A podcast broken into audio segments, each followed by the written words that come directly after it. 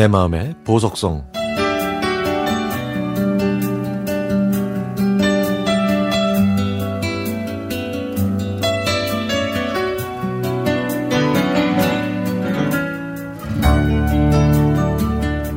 경기도 성남의 어느 골목 가파른 언덕길 옆에 자리 잡고 있던 붉은 벽돌의 저희 집은 재개발 때문에 헐리게 됐습니다.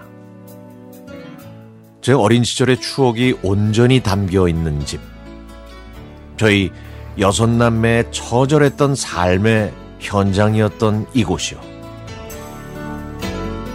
45년 전 비 오는 날, 저희 집 풍경은 찢겨진 천장에서 빗물이 샜고, 방 안은 어느새 여기저기 양동이로 가득 차 있었습니다.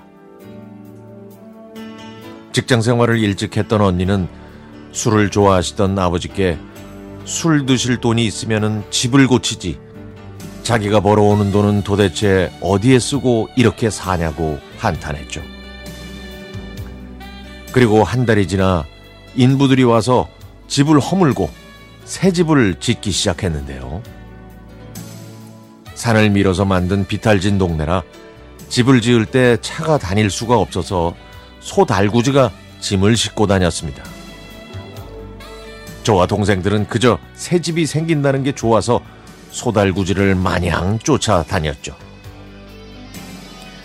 그렇게 두 달 정도 지나 2층으로 된 붉은 벽돌집이 지어졌는데 아마 그 동네에서는 처음으로 지어진 2층 벽돌집이었을 겁니다.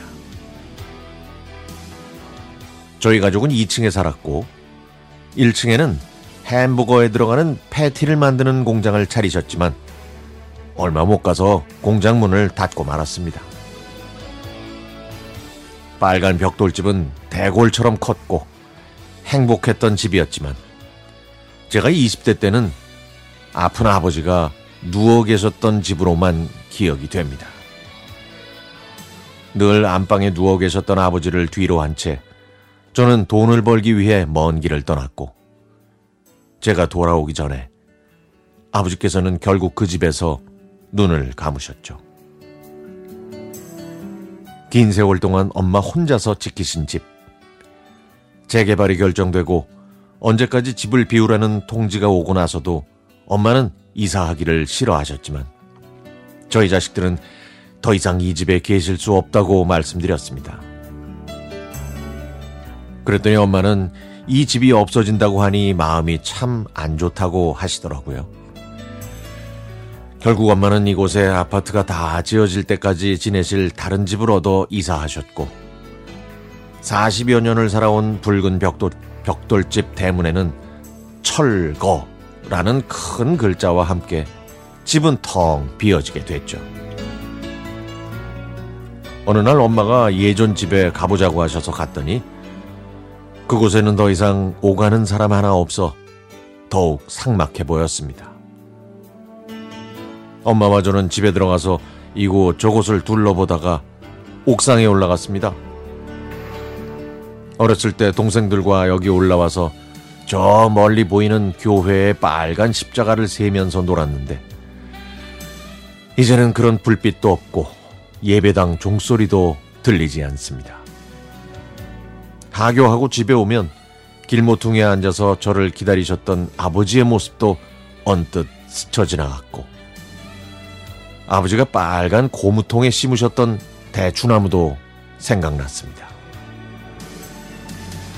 저는 다시 올 수 없는 이 추억들 때문에 슬펐지만 옆에 계신 엄마는 아버지 생각에 눈물을 흘리고 계시는 것 같았습니다. 한동안 옥상에 앉아서 엄마와 이런저런 이야기를 나누고 옛날 우리 집을 나서는데 골목길에 있는 다른 집 대문과 담장에 빨간 글씨로 써져 있는 철거 라는 글자를 보니까 조금 무서워져서 발걸음을 재촉했죠. 집으로 돌아오는 길에 엄마를 봤더니 구부정한 어깨에 힘없는 85세 노인의 슬픈 모습이 얼굴에 비춰졌습니다. 아버지와 함께 여섯 남매를 낳고 기르며 살았던 곳. 엄마에게 붉은 벽돌집은 엄마 인생의 전부였다는 걸 알기에 저는 아무 말 없이 엄마의 손을 꼭 잡고 새 집으로 향했습니다.